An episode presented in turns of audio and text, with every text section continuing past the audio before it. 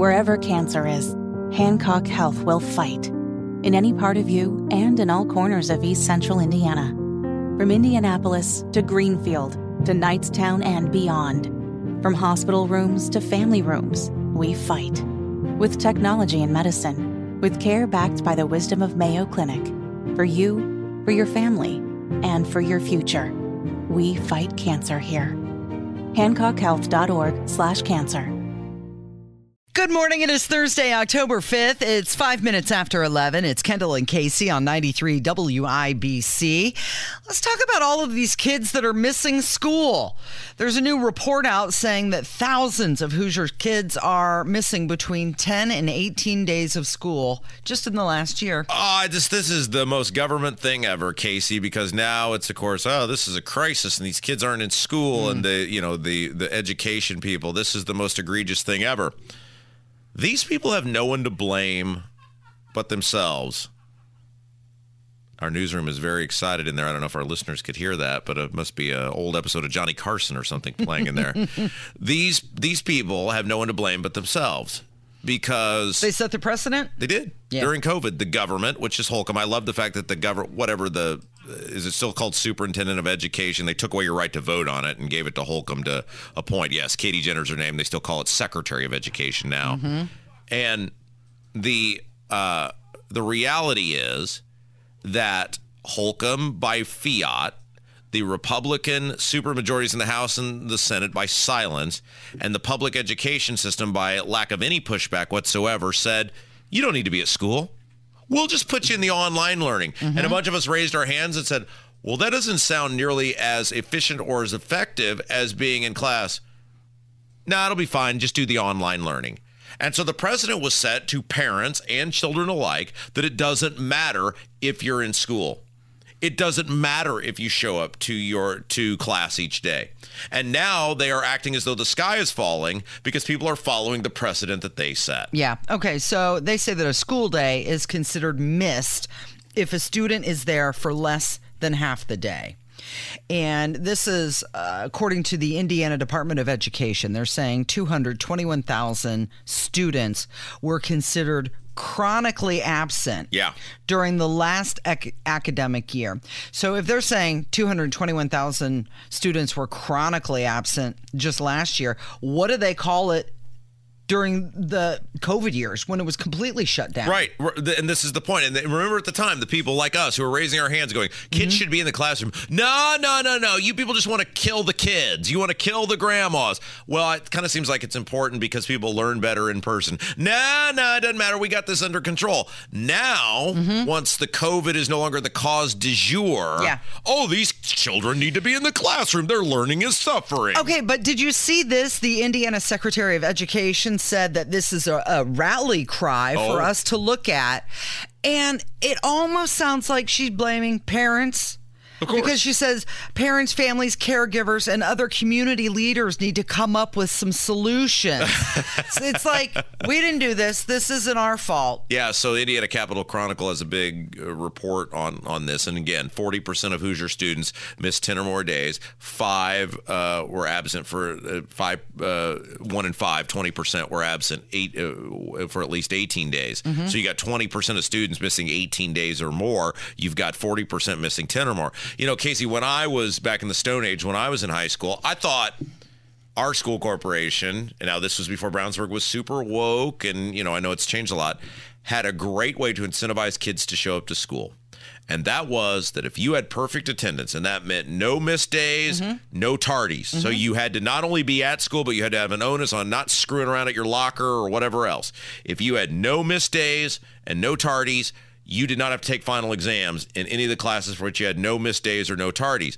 And I will tell you, Casey, as someone who pulled that off, Yeah? I might have been dying inside, but I was going to be at school. And it incentivized not just for the parent to get the kid to school, but buy in from the kid of saying, hey, mm-hmm. if you show up, you will be rewarded for showing up to school. They didn't need some, you know, state incentive or whatever. They put it on the kid, and the kid had a reward, and there was a carrot at the end of the instead of the stick, and it worked. Now, I'm curious. Did you do that out of pride because you wanted to have perfect attendance, or did you you, you wanted to get out of taking the test? Oh, Right? Casey, I thought school was a colossal waste of time. No, I did that because I didn't want to have to take those final exams. Okay. And whatever the reason, that's part of what good educating is about, is figuring out how to in- incentivize and motivate people. And for me and many, many, many, many, many, many, many other kids who otherwise would have, you know, for a variety of reasons, just simply not come two, three, four days because we would still be able to do well enough in the classes for whatever standard we'd set for ourselves.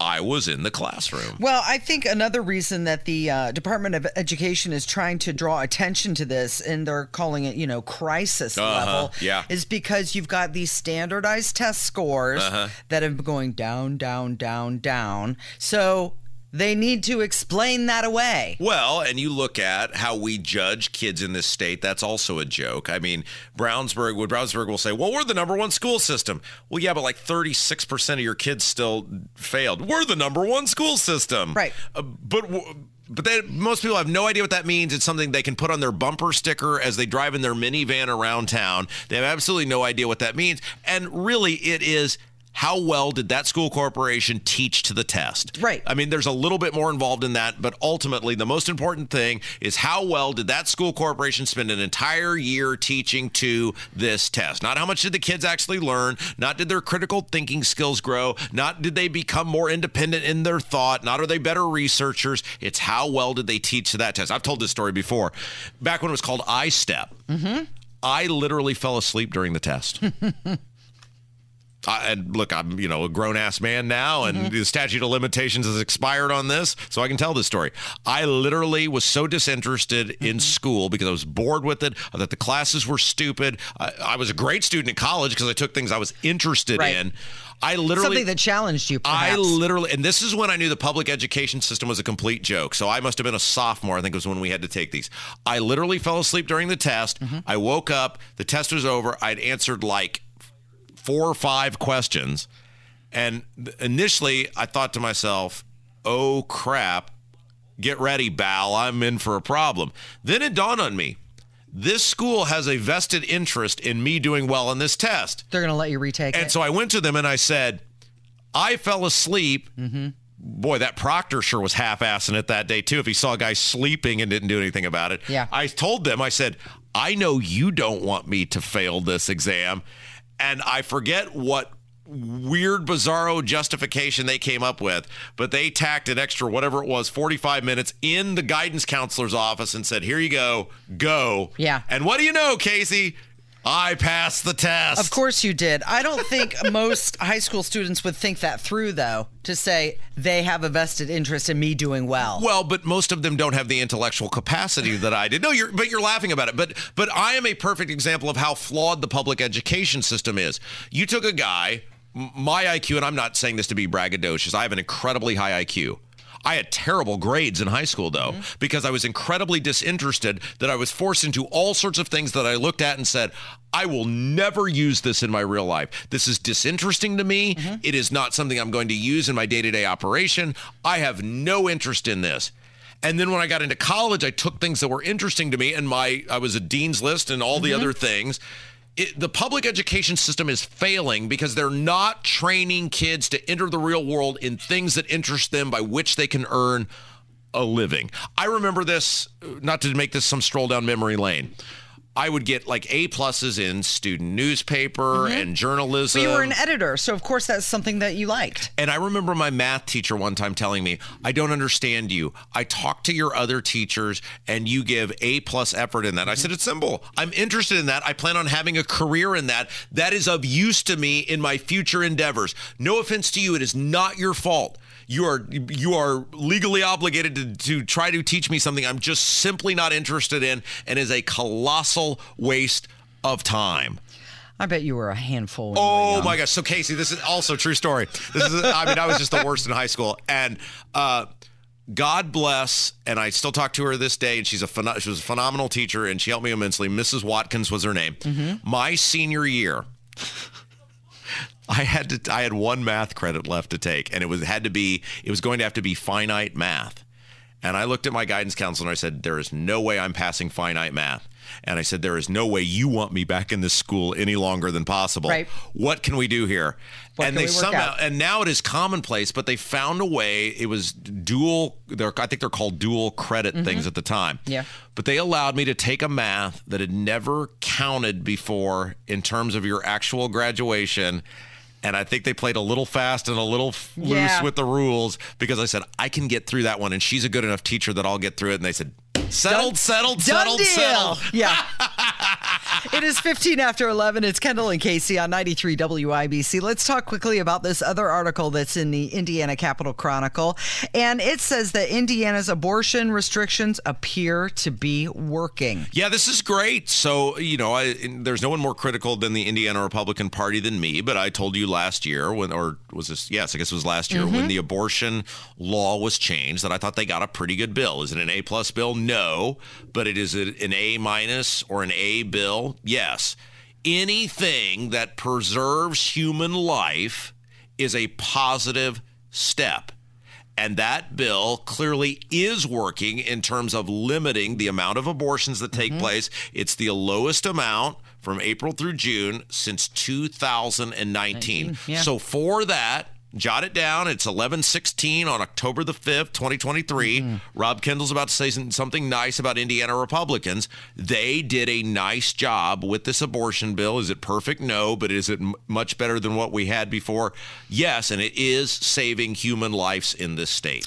Okay, coming up, we're going to hear from Joe Biden again as his brain freezes. We're going to talk about Ukraine spending. It's 16 after 11. It's Kendall and Casey on 93 WIBC.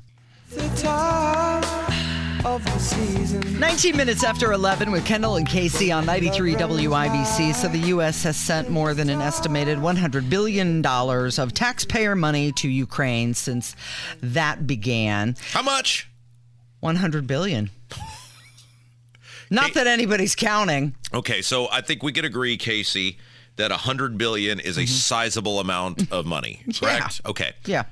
Could it, and so wouldn't would it be unreasonable for me to say that as a U.S. taxpayer, for a, if we have invested a sizable amount of money in anything, the you should be on a napkin be able to give the U.S. taxpayer an, kind of a list of where that money has gone and what the benefit of the mm-hmm. investment has been. Yeah, not only that, but also the end game or at what point do we say success or failure? We're done here. So you're clearly, because you do this on a daily basis, more involved and aware of what's going on than the average U.S. taxpayer.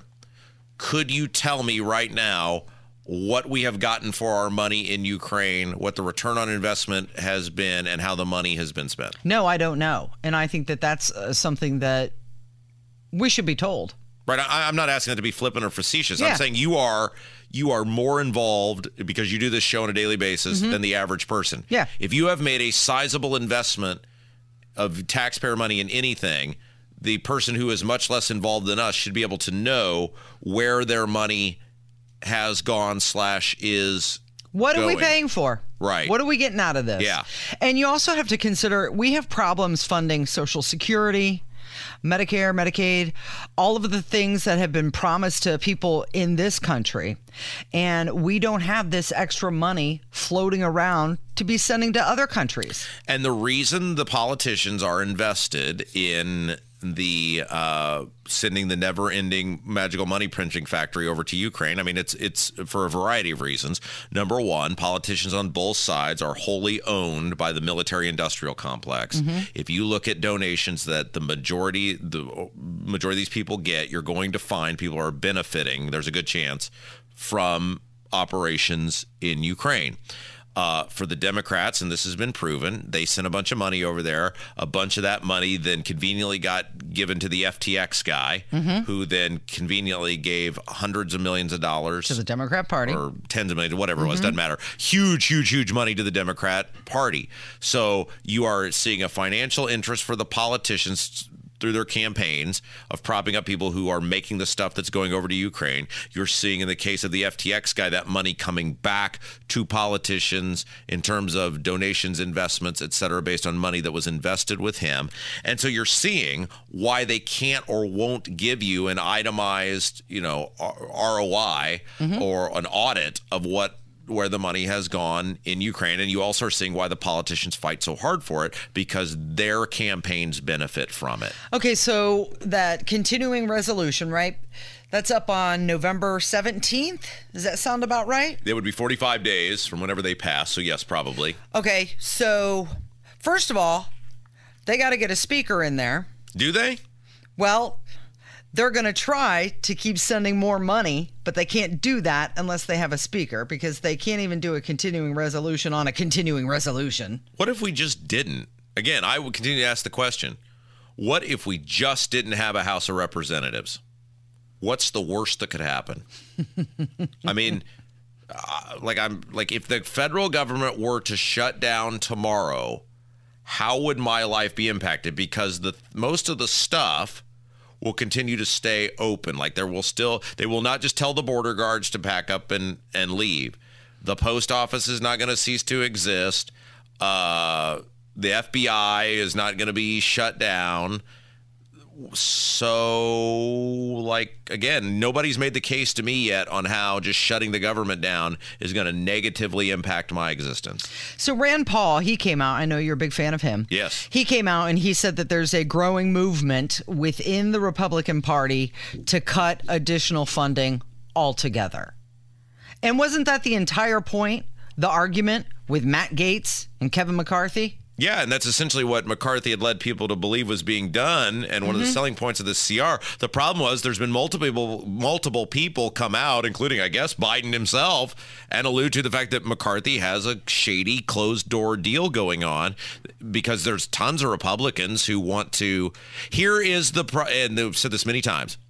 Whenever you make a deal with people who love government, you got to get yours up front because they are always going to look for a way to screw you in well, the end. And even if they don't cash in immediately, they're always going to yes. have that over your head. That's correct. Dangling that over you almost as a threat anytime they don't get their way. This, I used to see this stuff all the time, and I learned very quickly if you're going to try to make a deal with somebody who likes government, then you have got to get whatever your end of the deal is up front because you are absolutely not they are absolutely going to always spend their time figuring out how to make sure that they get mm-hmm. theirs. Mm-hmm. Okay, so Biden was talking about this. He was asked a question about Ukraine and just completely had a brain fart.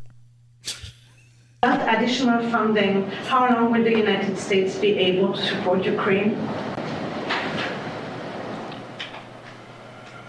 We can support Ukraine in the next tranche that we need. And there is another means by which we may be able to uh, find funding for that, but I'm not going to get into that now. What is the other means? Right, and I'm not going to get into that right now. Yeah, I'll get into it November 17th. And this is another example of a politician who is totally invested only in the outcome of his desires rather than upholding his obligation to the taxpayer, which is to say, we're going to walk through the front door to get it. If you want it, fine. But you walk through the front door and do it. This scheming and scamming and secret society bullcrap stuff, I mean, it's just simply ridiculous. Okay, so the uh, former governor of Ohio, he was on TV and he was saying that he wants a coalition between Republicans and Democrats, which I they're Republicans can't even build a coalition. So John Kasich was a former congressman from Ohio. He was also the governor. He ran for president of mm-hmm. the United States. He was funny because he was the guy who, even though he had no chance against Trump, would simply not get out. Like he just refused to get out of the race. And John Kasich is an interesting example of how people can be just totally corrupted based on whatever power or recognition is offered to them. John Kasich was very conservative. I believe he was in the class of 94 in the House of Representatives, much like Joe Scarborough, and was part of getting that balanced budget passed. And people kind of looked at him and said, wow, this is a guy that maybe you look to as a future president someday. Very young, conservative, decent looking dude. And then became governor of Ohio and started go- moving more and more to the left based on what he perceived as the legalized vote buying necessary to keep him liked or in power. And then once he ran for president, because he recognized, well, there's a lane out here for someone who hates Trump, went full. For some reason, they can't stay conservative and hate Trump. It's like must move left mm-hmm. to get on TV and hate Trump. Like these things seem to go together. Well, I think it's those... because Trump owns that lane. Yeah, but Trump's not a conservative. You could. I mean, to me, it's like you could not like Trump and still stay hard hard right because Trump is not hard right. Trump is nothing. Trump is whatever room he's in in the moment that he's you in. You don't think he's populist? Well, but that's not a belief system. That's yeah. a whatever room I'm in in the moment, whatever will appeal to the most amount of people. I'm not going to make the case. I'm going to just form the case around the room that I'm in. I'm not going to educate and inform and bring people over to my way of thinking. And I think, you know what, you're right, because that was proven out with his recent comments on abortion. One minute he's saying he's the most pro life president sure. ever, and then the next minute he's ripping on DeSantis's po- popul-. Populism is not a way of, of governing. Yeah. Populism is, is a recipe for disaster. The Robert Kennedys and Trumps of the world, it's why Trump's.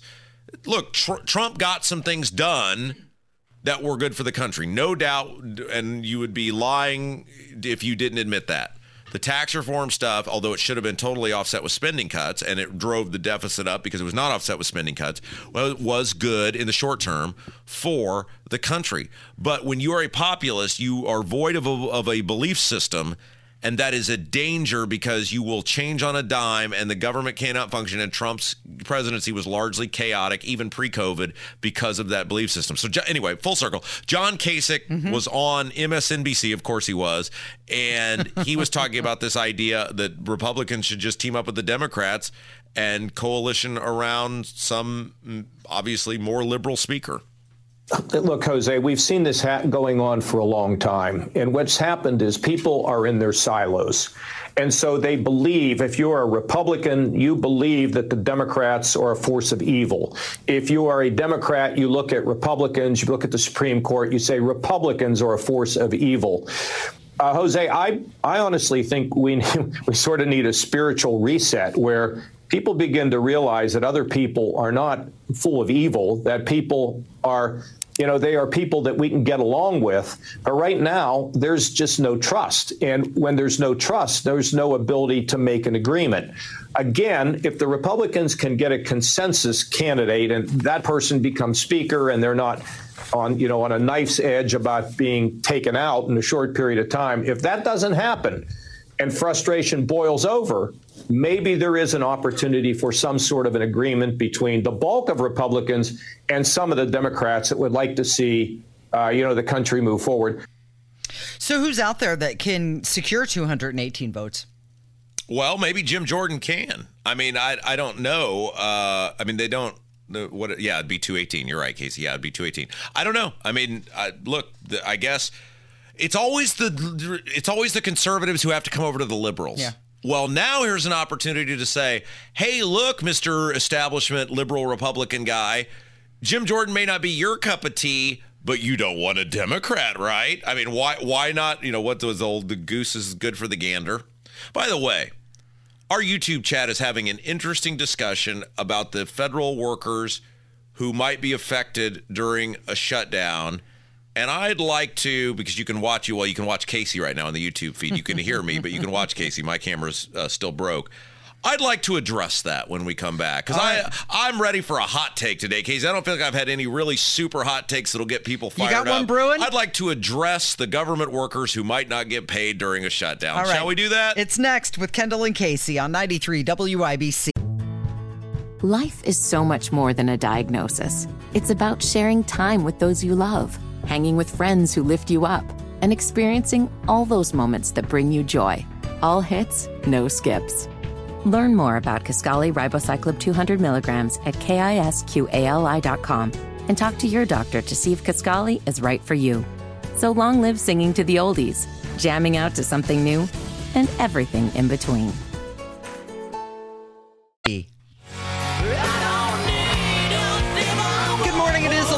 645, it's Kendall and Casey on 93 WIBC. So earlier we were talking about what happens if the government shut, shuts down. Wh- What do you lose? Um, you were you were kind of like, I don't have a problem with it. Well, you know, we've got just some real Mensa members in the YouTube chat that I always find interesting. Uh, by the way, I, I, I can't tell you the joy I get over people who hate me that spend three hours a day every day obsessing over our show. Like, Is there somebody in there? well, the chat room no, right there's now? a litany of them. Okay. And I just love the fact. I mean, the, one of the things I will find myself chuckling about this on my way home various days. That Casey, there are people who their whole day is around how much I suck or you suck or Mm-hmm. how awful our show is or how wrong we are. I mean, and it is like play by play commentary on our show. And they, do, I guess they don't realize that you being in that YouTube chat, Mm-hmm. It helps account for my bonus. you being in that YouTube feed accounts for my ratings. Hate me all the way to number please, one. Uh-huh. Just keep posting. I laugh and laugh and laugh and laugh. And I've never understood that, but I'm so glad you people are here. And one of these people was commenting about how, well, what about the if there was a shutdown, these federal workers who, Mm-hmm. if they got furloughed, well, they, yeah, sure, they'd get their they'd get their check in the end because uh, many people may not know if there's a shutdown, these people don't lose their pay. They just don't get paid while the shutdown's taking place, and they get. Uh, they get paid at the end, but that It's but retroactive. Right, right. They get all Yeah. their money back. It's a, the the word shutdown uh, or closing the federal government is a complete joke because these people get their money, and this is the only place that this happens. I care as much about the federal government workers not getting their money as they cared about the private sector workers not getting their money during COVID. And I didn't see many, if any, federal or state employees who were all still getting paid. It's part of why Holcomb doesn't give a crap at all about what he did during COVID because he still got paid. He got paid. He gets his benefits, his mm-hmm. insurance, all the other stuff was taken care of. I didn't see many, if any, of these federal workers or state workers or local workers, which is why it's a joke. Like when I went to that council meeting the other night, oh, these firefighters, they deserve an, and town employees deserve an adjustment for their paycheck. They haven't gotten the adequate raises the past couple of years. They got paid during COVID when a million people were out of work, Casey. Mm-hmm. They were still, their kids were eating. There was a roof over their head. There was clothes on their back. It doesn't mean to dilute what you do or, or may not do. And fire pe- fighters and other town workers are some of the nicest, most best people amongst us. But to act like you have somehow been aggrieved over the past three years when you didn't miss a single solitary paycheck while people literally had their businesses closed, some of them who had been doing it 20 or 30 years, and some of them were closed forever. And I didn't see many government workers raising their hands going, No, you got to keep society open because those workers are going to be unemployed. Look at these poor private sector people. Okay, so uh, a lot of people talking about what the next Speaker of the House should be doing. And, you know, as we had educated our audience yesterday. Yeah. Part of the uh, responsibility of the Speaker of the House is to put uh, things on the agenda, what they're going to focus on.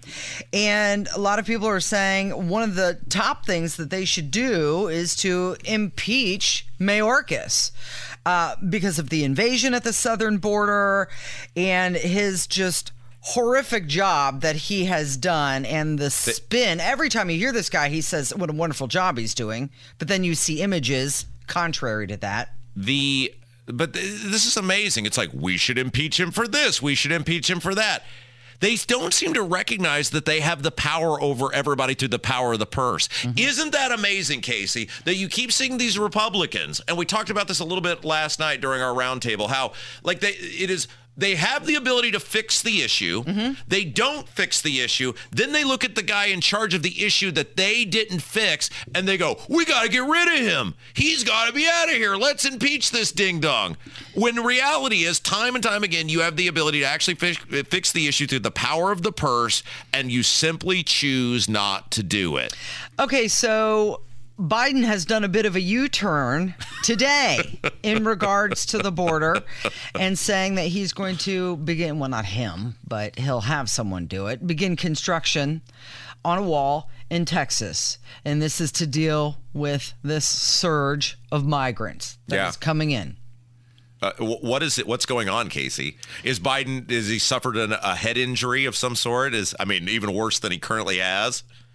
Well, Is there some sort of amnesia taking place here? Does he? they've been slamming Trump on this forever. Right. I mean, the hypocrisy of this that he made it a core issue, Mm-hmm. but now the governor of New York comes out and goes, "Hey, Biden, We got a problem here. get ready, Bow. We're, we've been in for a problem." And all of that time, we heard how we can't afford this. We can't afford a wall. We can't do, and but yet we can send hundred billion dollars over to Ukraine. Yeah, absolutely. So what's going on here? Uh, I think U-turn. Well, I think it is when it's no different than what's taking place in the state house right now. I've said the same thing for seven years, and these Republicans will just sit and bad mouth me when it comes to the property taxes. Oh, he he doesn't. He's void of any plan. He's void of any idea. How would you fund the local governments? He's a shock jock looking for ratings. And then Luke Kenley waltzes in there and tells them the exact same thing, mm-hmm. former state senator, that I've been saying for seven years. And all of a sudden, oh, now there's momentum and merit behind we must do something to reform the property tax tax system. It's no different here. The fact when it's DeSantis or Greg Abbott or the governor of Arizona saying it, well, these are just these are these governors are just dumping their problem onto us. And this border, this is not serious. We're it's a humanitarian crisis. These mm-hmm. people deserve uh, asylum and deserve to be here and live life in the pursuit of happiness. But then when it's the governor of New York who says it, well, like that, All of a sudden, now we we're better- back to building the wall. We better get on this. Uh, okay, so Mayorkas came out and said there is presently an acute and immediate need to construct physical barriers today, this morning. And you know who is loving this? Donald Trump. He truthed out Will Joe Biden apologize to me in America for taking so long to get moving and allowing our country to be flooded with 15 million illegal immigrants from places unknown? I will await his apology. And by the way, can I just point out, Casey, mm-hmm. again, how right I am?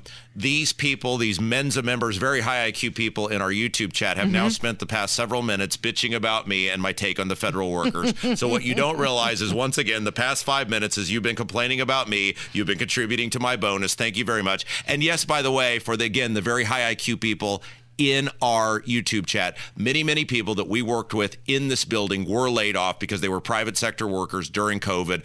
I was just one of the lucky ones because our ratings are so damn good who got to keep their job. But thank you again for proving my point. You have contributed to my bonus. I uh, greatly appreciate that. It is 1143. It's Kendall and Casey on 93 WIBC. Let's talk about what's going on with Eric Doden. Okay. Indiana gubernatorial candidate speaking out. He is he finding his voice So this just is, in time? So this is wild. Kev, can you write me a little uh, note here on what time I have to be out on this because I need to figure out how how long I have to try to make something very complex simple for people, which is quite a. Oh yeah, okay, got plenty of time. Great. All right, so. Um, we have talked at length about uh, Brad Chambers and Eric Holcomb's uh, Good Time Fun Brigade and how they are trying to take all sorts of money from poor and middle class people. They are attempting to use that money to give it to some uber wealthy corporations in Boone County, and they are attempting to um, essentially they'll go look at all these bright shiny objects that have sprouted up. Well, they used your money to do it through Sweetheart Real Estate deals part of the problem they're having with this is one vital thing that these mega corporations have to have is water. Yep. And they don't have enough water in Boone County in the existing landscape to fund this little dream that Holcomb and Chambers and the rest of the Good Time Fun gang have. So their answer to this is they're going to steal water from other communities and through pipelines run that water. They're going to Yep. extract uh, water from communities such as Lafayette, and they are going to run this water because it's actually a flawed, highly flawed plan that they have on top of taking the money from regular people and giving it to super rich corporations. But they're also going to now make it harder to live in other communities because they are going to extract resources from those communities to further benefit these mega corporations. okay, so they have to get about 100 million gallons of water every day to go 35 miles. Yes, that's correct. And so you have seen, I think Curtis Hill came out against Mm-hmm. this, and now even Eric Doden, which is wild and wacky because Doden was the head of the IEDC before Chambers. Mm-hmm. So he would have known about this. Well, he knows Prior to this Yeah, moment. It's like this guy acting all offended that the IEDC is doing things that are screwing regular people to benefit super wealthy people. That's the whole premise of the thing. That's why the IEDC should absolutely go away. That's the whole premise of it. You take money from people, give it to corporations because you like them better because they fit in your elitist circle. Now, I'm glad that Doden's speaking out against it because it gives us an opportunity to once again talk about how those people in Boone County are totally getting screwed over. But we don't give like any, you know, big high five and pat on the back to this guy because he was part of the problem for a long time. he said that he's deeply concerned about this plan. Well, welcome to the party, pal. Yeah. Okay, so uh, we talked about the Forbes 400 richest people the other day. Elon Musk, number one on the list. Donald Trump, off of the list. But now there's a new athlete, first athlete on the list. He's worth a whole lot of money, and we're going to talk about Michael Jordan coming up on 93 WIBC.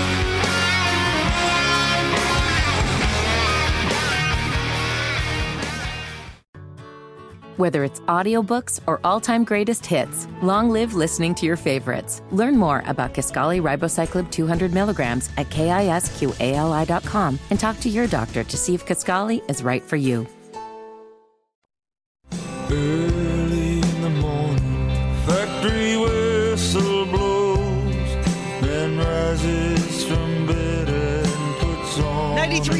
WIBC. It is the Kendall and Casey show. Rob, I don't know who your favorite athlete is. I'm guessing it's Tiger Woods. Oh, Casey. No? I like the losers and the downtrodden and the. Well, look, okay, first of all, I'm a grown ass man now, so I don't have a favorite athlete Okay. anymore. Fair. I would say when I was of a more youthful uh stage of my existence i well i admired you know people like john daly Mm. you know someone who Mm-hmm. who no matter what happened i would always be on a slightly higher pedestal than them Well, did you see that Michael Jordan has reached a new milestone?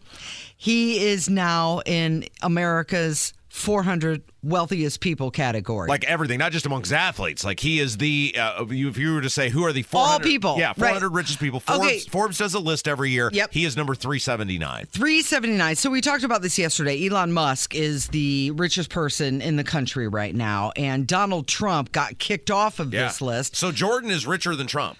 That's it exactly. Wow, that's Isn't wild. that something? So he already has earned billionaire status. He's been there for a while, since 2015. But now his net worth is high enough to make this 400 list. Okay. $3 billion. Yeah, so this is what's super interesting about Jordan is that Jordan and and you have seen this with multiple athletes now. What they made as a player pales in comparison to what they made after their playing days either through in some cases it's investments in the case of Michael Jordan it was endorsements and the endorsements together with his star power as a player allowed him to be able to purchase the Charlotte Hornets basketball team uh, which he is in the process of selling. I think he's finally actually wrapped up the deal. Yep. And I think he got something like close to three billion dollars Yep. for. Now he wasn't the sole owner. There were other people who were in on it. But the fact is, he has leveraged probably better than any athlete in the history of ever, which is why he's on this list. His fame as a player into colossal wealth in his post playing days. Okay, so it was he sold his majority stake in the Charlotte Hornets, but not only has he done endorsement deals with Nike, but also with Hanes, Gatorade, and Upper Deck. So multiple endorsements are helping him make his money. Yeah, uh, nobody's ever. I mean, the whole Jordan thing, and obviously it has continued well past his days as a player, but Michael Jordan in his prime, probably when you take in recognized and respected. Let's face it, Jordan has done some kind of shady stuff, the gambling, etc. But in terms of when he was playing and the way his image was crafted, and everybody remembers the Gatorade like to be like Mike thing, and then obviously, as you mentioned, kind of post playing career, the Hanes Yep. stuff, and then remember, I think he did.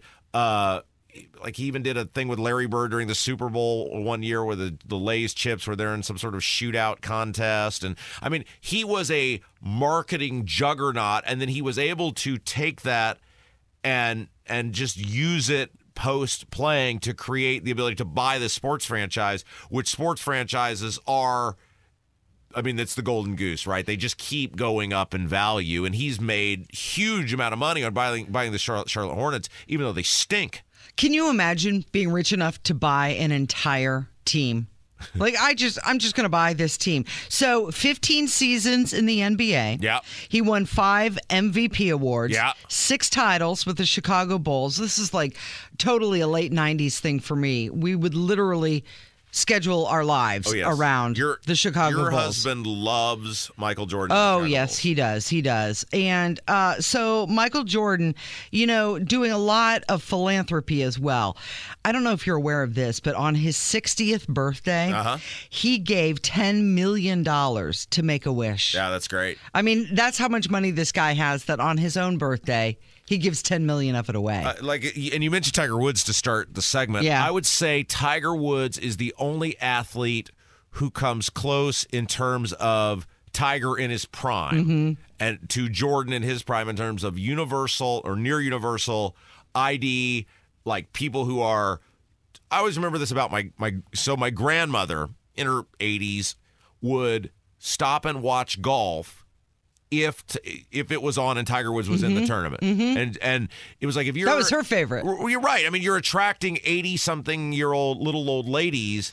you have near universal name ID, and Mm-hmm. obviously Tigers was derailed by infidelity, etc., and and then you know issues with with uh, substance abuse.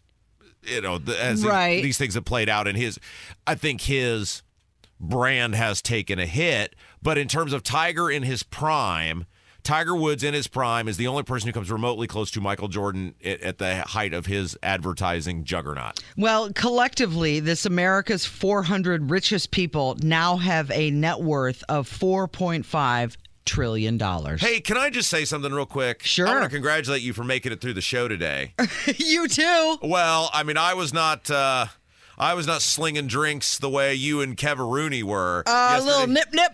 but uh, you made it. You made it through not only night with WIBC in Uh-huh. fabulous fashion. You also made it through this show today, and that is why you're a highly trained professional. Yeah, and if only we were on the Forbes 400 richest list, right? We wouldn't have to come in the day after a night with WIBC. Yeah, I I just love that. That we so we you know we do all this extra work yesterday, get out of there 9, 30, 10 o'clock, whatever it was, and our boss was like, "Well, see you in the morning." Yeah, that's the way it happens, right? Oh, and it's one of those days where you wake up and you go, wasn't I just here? Yes, actually, in fact, you were.